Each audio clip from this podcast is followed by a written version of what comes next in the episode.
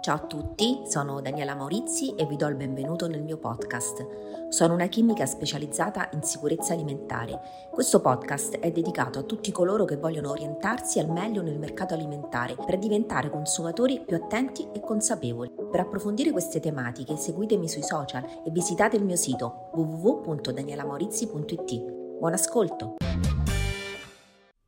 Dottoressa Maurizi, cosa si intende con zone di pesca FAO?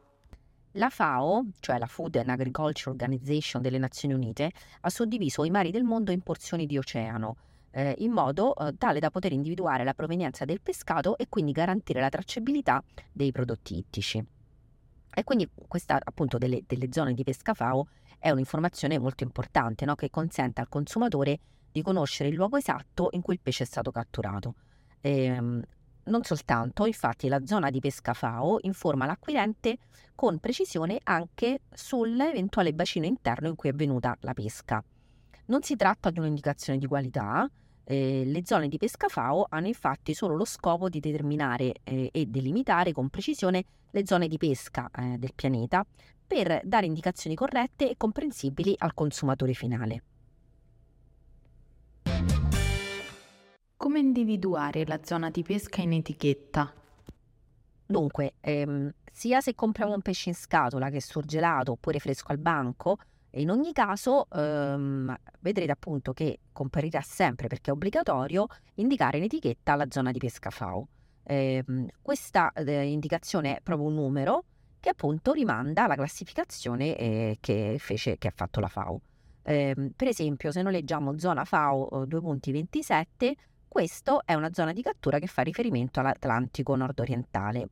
Il Mar Mediterraneo è zona FAO 37 e poi ha delle eh, suddivisioni, cioè il, mar, il mare Adriatico, il Mar Ionio il mare Egeo e quindi avremo un 37.2.1, 37.2.2, 37.3.1 e queste sottozone sono state introdotte proprio con lo scopo di definire meglio, no? cioè parliamo appunto di aree chiaramente del mare, quindi degli oceani, quindi di, di aree molto estese.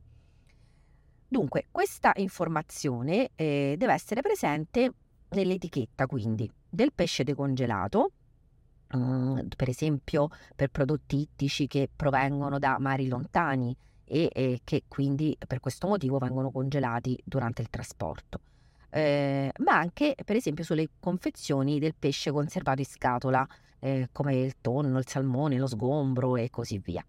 Ehm, inoltre c'è appunto un regolamento CE che è il 1379 del 2013 che ci dice anche che in etichetta devono essere riportate eh, due informazioni, cioè la denominazione commerciale della specie, il suo nome scientifico e il metodo di produzione mediante i termini pescato oppure pescato in acque dolci o allevato.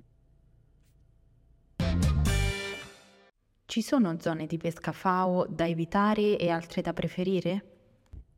Allora, appunto, noi abbiamo delle eccellenze anche nel campo del pescato, quindi potremmo pensare anche qui prendiamo soltanto eh, pesce che viene dalle zone FAO del Mediterraneo, però è chiaro che eh, alcuni pesci eh, non, eh, non ci sono nel nostro mar Mediterraneo nonostante la sua ricchezza. Per esempio, se vogliamo un salmone eh, andremo necessariamente a ricercare all'estero.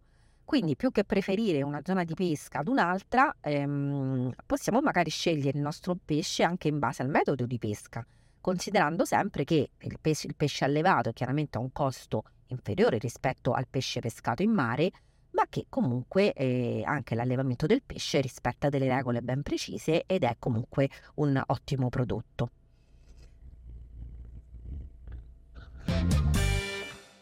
Grazie per aver ascoltato anche questa puntata della sicurezza alimentare a portata d'orecchio. Ci sentiamo martedì prossimo in cui parleremo dell'HPP, che cos'è e come potrebbe aiutarci a sconfiggere i microorganismi nocivi. Grazie, ciao!